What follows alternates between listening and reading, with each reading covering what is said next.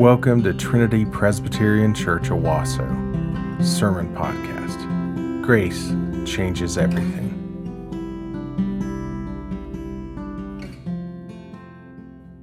Cover from 3:7 to 4:13. We're going to go back to some of the into chapter uh, 4.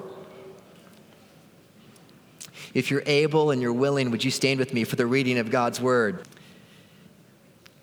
Therefore, while the promise of entering his rest still stands, have failed to reach it. For good news came to us just as to them, but the message they heard did not benefit them, because have believed, enter that rest.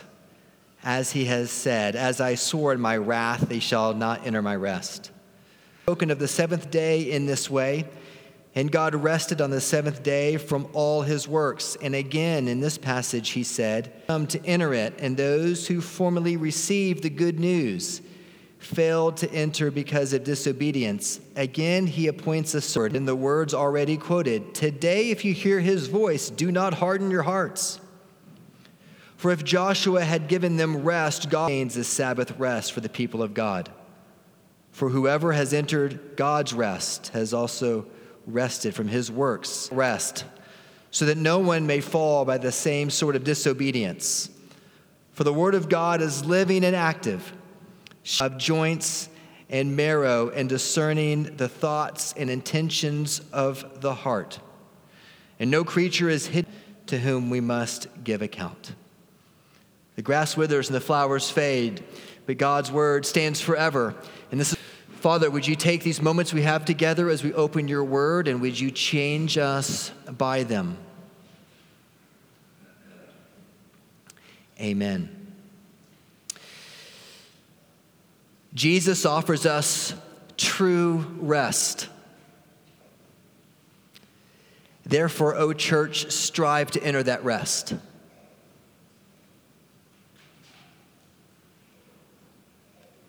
That's the point the author of Hebrews is trying to make in this portion of his argument, of his sermon, of his letter. Who understand all the note to these Jewish Christians who grew up in Judaism, who understand all the beautiful imagery and everything about Jesus is the true rest. So strive to enter that rest. After being um, in Tulsa for a dozen years, is the dynamic that I often have somewhere along the way. They have been educated in some kind of theology that has pointed them to the gospel, that they have picked it like this I know that I'm accepted by the Lord Jesus Christ, and therefore I am to go and live a good life. But as you begin to talk with them and you begin to draw out what that means, they begin to give examples in their own life of their anxiety, of their exhaustion, of how, though they say with their mouth, I know that God accepts me and therefore I'm to go and live a good life, what they really believe and what they really live out is actually the very opposite of that. I am a good person. And therefore, I know Jesus accepts me. And I don't know if that's true for you, but it's often true for me. That I know that I am declared righteous because of the finished work of Jesus. And in Him and Him only, I can find my rest. I can cease from my strivings to please God because Jesus has provided everything for me. But in the subtleties of daily living, what I really believe is I believe that because I'm a good person, that Jesus accepts me. In fact, accepts me in proportion to how good of a person I am. And the reason that I know that is because I hear your prayer requests. I know how anxious you are. And I know how spiritually tired you are. And what the author of Hebrews tries to do in this passage, he just tries to blow open those categories for the Jews of the day who have become Christians and who are falling back into the tendencies of Judaism to believe that God is pleased with them to the degree that they are doing these practices of obedience, love, joy, peace, patience, and kindness. I mean, this was at the heart of the heart of the heart of what it means to preach the gospel in 2024 in Tulsa, Oklahoma. It means to help Christians, yes, Christians really believe that they are declared righteous by the Father through the work of the Son, and therefore, in light of that amazing truth, to thirst for His word and to want to go and live it out. Because I know how hard it is to get those reversed. And so also did the reformers in the 16th century. They knew, they knew that so many people had fallen prey to believing in some kind of legalistic righteousness, that they are holy as they do certain things. That Martin Luther, in one of the first hymns that he wrote, A Mighty Fortress is Our God, tried to get it into the bloodstream of the Lutherans of the day. Did we in our own strength confide, our strivings would be losings. We're not the right man, Jesus, on our side, the man of God's own choosing. You ask who that may be. Christ Jesus, it is he. And the Luther is racking his brain. How do I put the right words on it? Lord of rest is his name, Lord Sabbath is his name from age to age the same. And he must win the battle. In Hebrews chapter 3, the author of Hebrews takes us back in order to take us forward. And the first point that he makes is number one, God's promised rest. God has promised his people rest, and he tells the story of, of Psalm 95. He says, Today, if you hear his heart, don't harden your hearts as you did in the Meribah, in the rebellion, on the days of Massah, of testing in the wilderness. What's he talking about? One of the greatest examples of disobedience in the Old Testament was when, when God had delivered the Israelites. Do you remember the story? You remember the story? Right? I mean, God gave Adam rest in the garden, and Adam blew it big time. He sinned, right? And then what does he do? Then he, then he, he, he wipes the earth out, Genesis chapter 6, and he preserves eight, Noah. And then the people begin to multiply, and then, and then they build a tower. And Jesus says to, the, to all those with one language, You are running from what I have commanded you to do, and I'm going to scatter you amongst the nations and confuse your languages. And he did so. And then he takes Abraham, the son of a moon worshiper named Terah, and he says to Abraham, not because of anything Abraham brought to the table, but because he set his love upon Abraham. And he said, Abraham, I'm going to make a covenant promise to you. I promise that you will have a great land seed, many, many children, more than the stars of the sky or the sands on the sea, and you will be a blessing to the nations. Do you remember that? He promised him rest. And so Abraham had a son named Isaac, and Isaac had a son named Jacob, and Jacob had how many sons? Twelve sons, that's right, the 12 tribes of Israel. One of those sons, Joseph, was sold into slavery. His brothers played a cruel trick on him, and then Joseph ended up in the slave trade of Egypt. And lo and behold, Joseph works his way up through by the interpretation of dreams, and then he rises up through the ranks of Egypt to become second in command of Egypt. And so when the global famine hit, where did the Israelites go? They came to Egypt. And his brothers came to Egypt begging for mercy amidst the famine. And Joseph says those famous words what?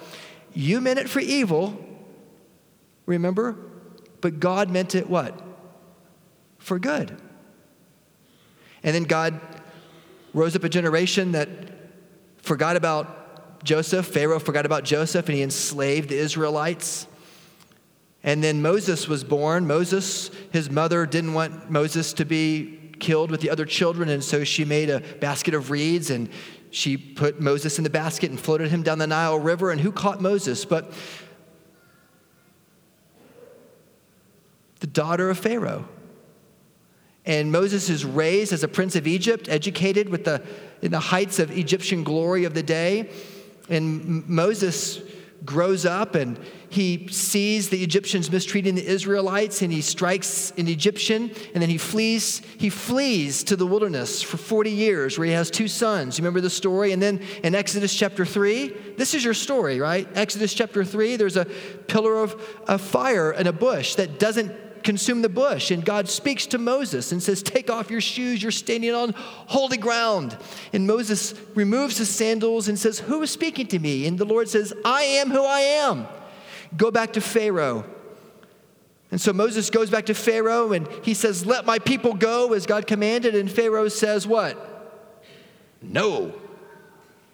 Until the 10 plagues come, and the 10th plague, the killing of the firstborn, finally Pharaoh says, You can go. And so, as many as 603,000 men fled Egypt. And then, what did Pharaoh do? Pharaoh changed his mind. And then he goes after them, and they come to the edge of the Red Sea, certain to be wiped off the face of the earth. And what does the Lord do? He provides again, He provides safe haven. And He says, I promised you, and I will be true to my word. And so the Red Sea parts, and all of Israel goes to the Red Sea and the waters come down on the Egyptians. And then, and then they're in the wilderness. They have just been led through the Red Sea on dry land. In Exodus 15 and 16 and 17 says the chief characteristic of these people who have been saved from so much is what? Murmuring complaining. Have you taken us out here to die, Moses?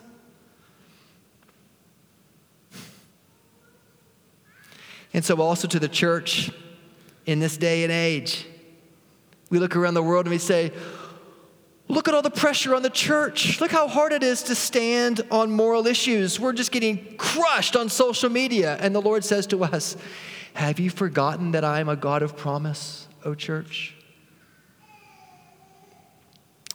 And so the author to the uh, Sermon of Hebrews, the letter of Hebrews says, I want you, if you're going to find true rest, I want you to go back, to go forward. I want you to remember what it was like in the wilderness. And he takes Psalm 95, which is a psalm written by David, which starts out a psalm of praise and it ends up with a warning. And he says to them, Do not harden your hearts where your fathers put me to the test and saw my works for 40 years, but I was provoked by that generation. And I said, They will always go astray in their hearts because they have not known my rest. 603,000 men, that's a lot of people if you add in the women and children. And that means that for 40 years, right? If an entire generation was wiped out because nobody entered the land in that generation except for two people, right? Remember, God sent spy, uh, Moses sent spies into the land, the 12 spies. 10 of them came back and said, The land that you tell us to go check out, God, there's giants in the land, there's no way. But two of them, who were they? Caleb and Joshua. They said, We can do it. And so, who were the two of that generation that got to go enter the land? Caleb and Joshua, even Moses. Moses died seeing it, but never actually stepping foot in it.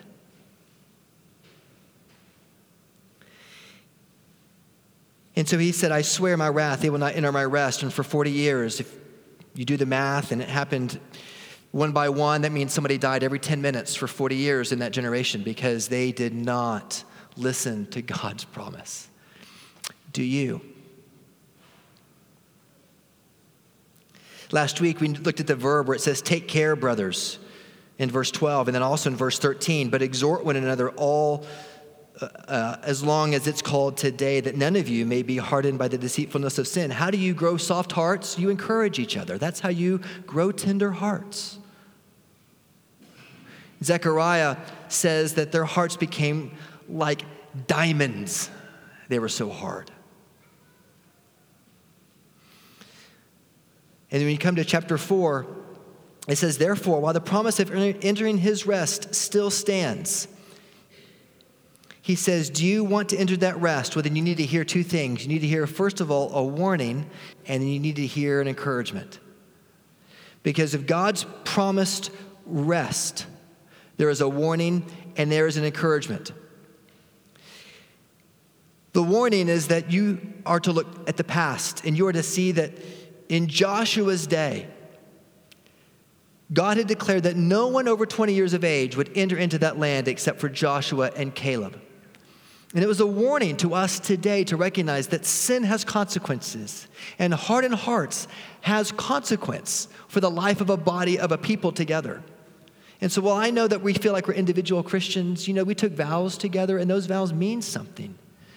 And so what we do in our own personal lives affects the body. The way that we raise our children together affects one another. That is not odd, that is normal Christianity, leaning into each other. This is why Acts chapter 2 says they, they shared so many things because it was just natural. When you're doing life together, when you're raising your kids, when it's hard, when you come in and you're just wiped out, you say to an older brother or sister, Hey, you have a relationship with them, and you say, Would you mind helping watch my kiddos this morning? Because, man, I just need some extra encouragement. You look to the past. It also says you look to the present. In 4 7, it says, again, He, the Holy Spirit, points to a certain day, today, saying through David so long afterward, in the words already quoted, Psalm 95, verse 7, Today, if you hear His voice, do not harden your hearts. For if Joshua had given them rest, then God would have spoken of another, would not have spoken of another day later on. So there remains for us a Sabbath rest for the people of God. You don't just look back and see the story of the Old Testament, but you also you look at today as King David did. And he said, I know that happened a long time ago, but I'm telling you today, today, O people of Israel, he said as the king as he wrote this psalm, rest in God's promises. That's the context of Psalm 95. For whoever has entered God's rest has also rested from his works as God did from his. It's not just about resting in God's promises that he gave to Abraham, but it's also about resting in the Sabbath rest that God experienced when he created the world, just as God rested from his works. O Christian, so also are we to rest from our strivings to please Him, that we might find our righteousness only in Him.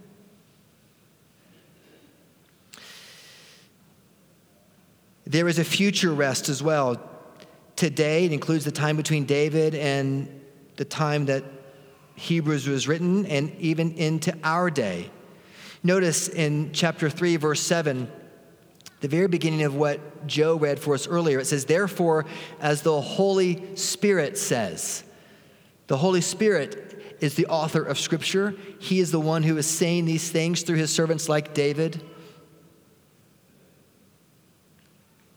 And we are invited to enter into the fullness of his promise even today if you hear his voice.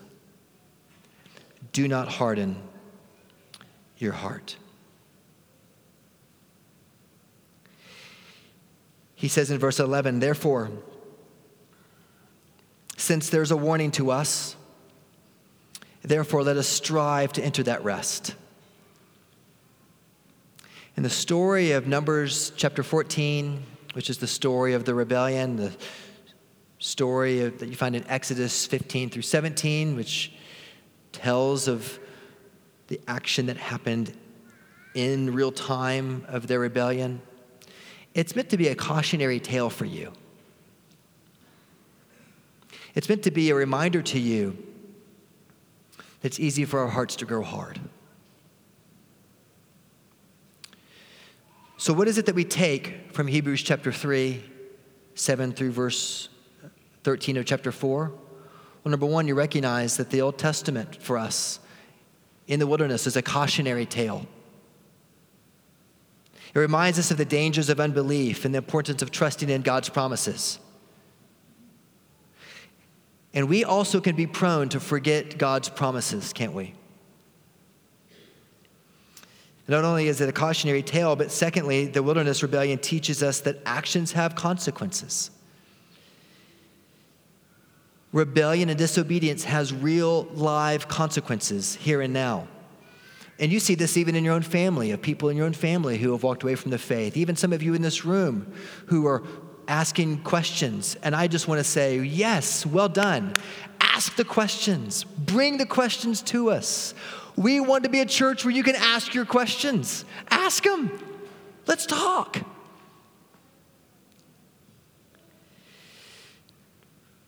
Rebellion has consequences. In our own lives, we must recognize that our rebellion against God's commands lead to spiritual and relational lethargy and exhaustion. And you've seen this in your own life as well. The wilderness rebellion serves as a reminder for the need for us to have humility and contentment.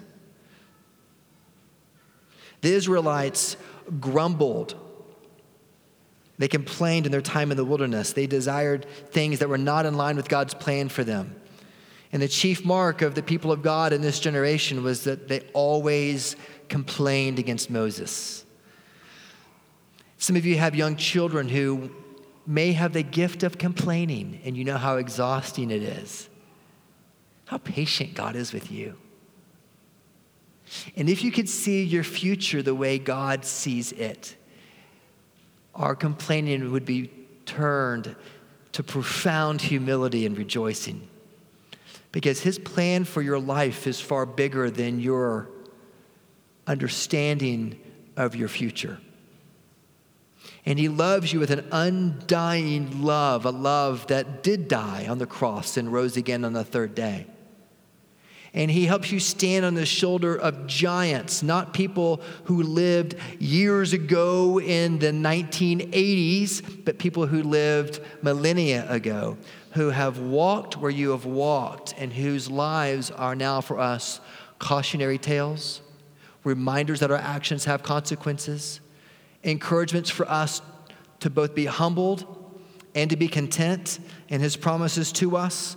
And most importantly, as with every passage of the Old Testament, the wilderness rebellion points us to our need for our Savior one who can come into our world in the midst of all of our complaining and he can pull us up and point us to the greater day to come when he says, I know that you've been promised rest, and I know that today you're tired. And I know that one day, someday, when you feel like you have everything in order in your life, your retirement fund is where it should be. Your job is the way it should be. You walk into worship and you just get to plug things in and you get to lead worship. It's going to be awesome.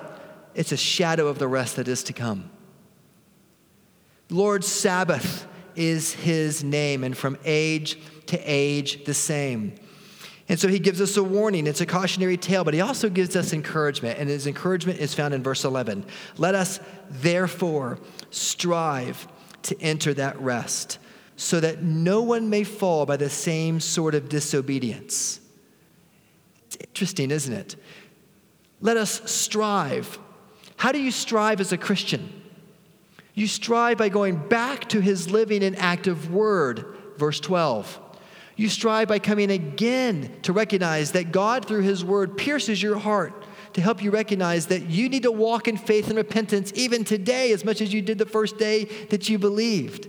It's to say to you, oh, husband, I know you're tired after a long day of work, and you should still love your wife as Christ loves the church, even when it comes a great sacrifice for you. I know how tired you are, wife, and yet you should still love your husband. And you should submit to him as we're called to do in Ephesians. This is God's word. It's to be, it is beautiful. It is not taxing. It is not burdensome. And he turns our duty into a choice that is a glad response to all the promises that he's given to us.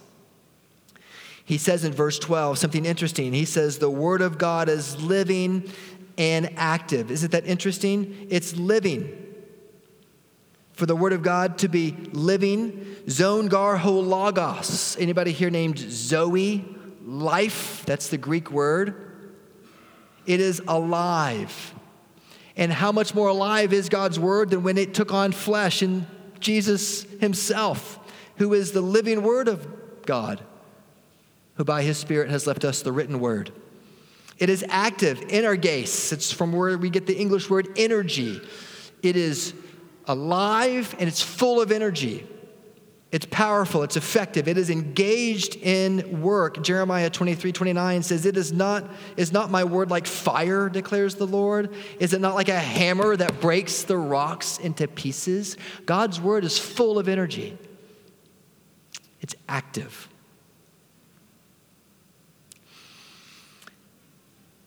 The classic Greek uh, term for, for this word of energy or it being active is almost always used in medical contexts. God's word is active to heal you spiritually. Just like the active physician heals you physically.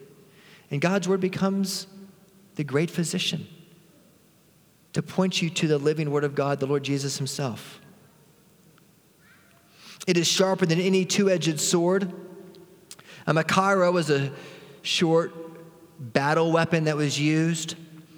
It has a slightly curved blade. It was popular by people who were in the cavalry. It was double edged, and so it cut both ways.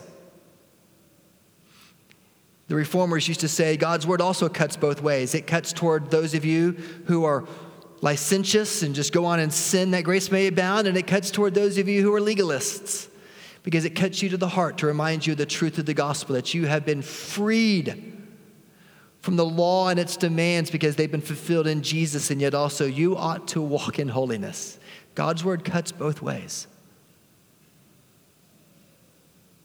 And Jesus said, Do not suppose that I have come to bring peace on the earth. I didn't come to bring peace.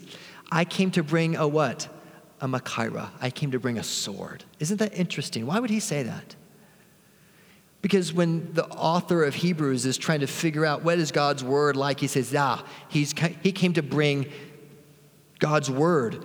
He's pointing us back to Jesus, who said, I came to bring a sword. What is that? It is the word of God, living and written, that divides soul from spirit and joint from marrow, and it even discerns the thoughts and intentions of the heart, which is why some of you have a hard time in your disciplines of reading God's word, because it reveals to us so much. We just can't take it. And the way that you are able to absorb the truth of God's word again and again and again is by coming to worship together, by encouraging each other with the good news that we are striving through our repentance and faith to become the kind of countercultural community that God calls us to be together, centered on His word, which is sharp, active, and it is living so that we who are living in the wilderness of our day might be able to find our true rest in Him.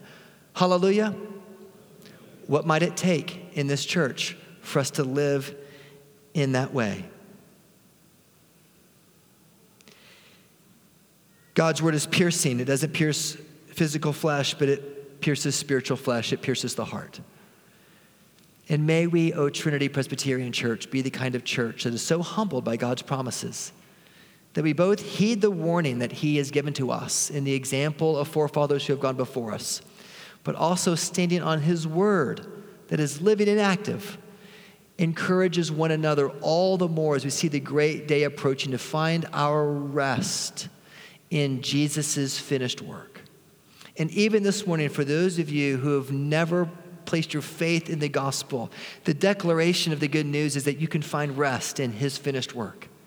Not in your strivings, but in Christ's finished work for you, so that in a moment when you come to this table, you can come to this table as one who has been fully forgiven and a righteousness has been granted to him, by which you are completely covered, not by your own good works, but by Jesus's on your behalf.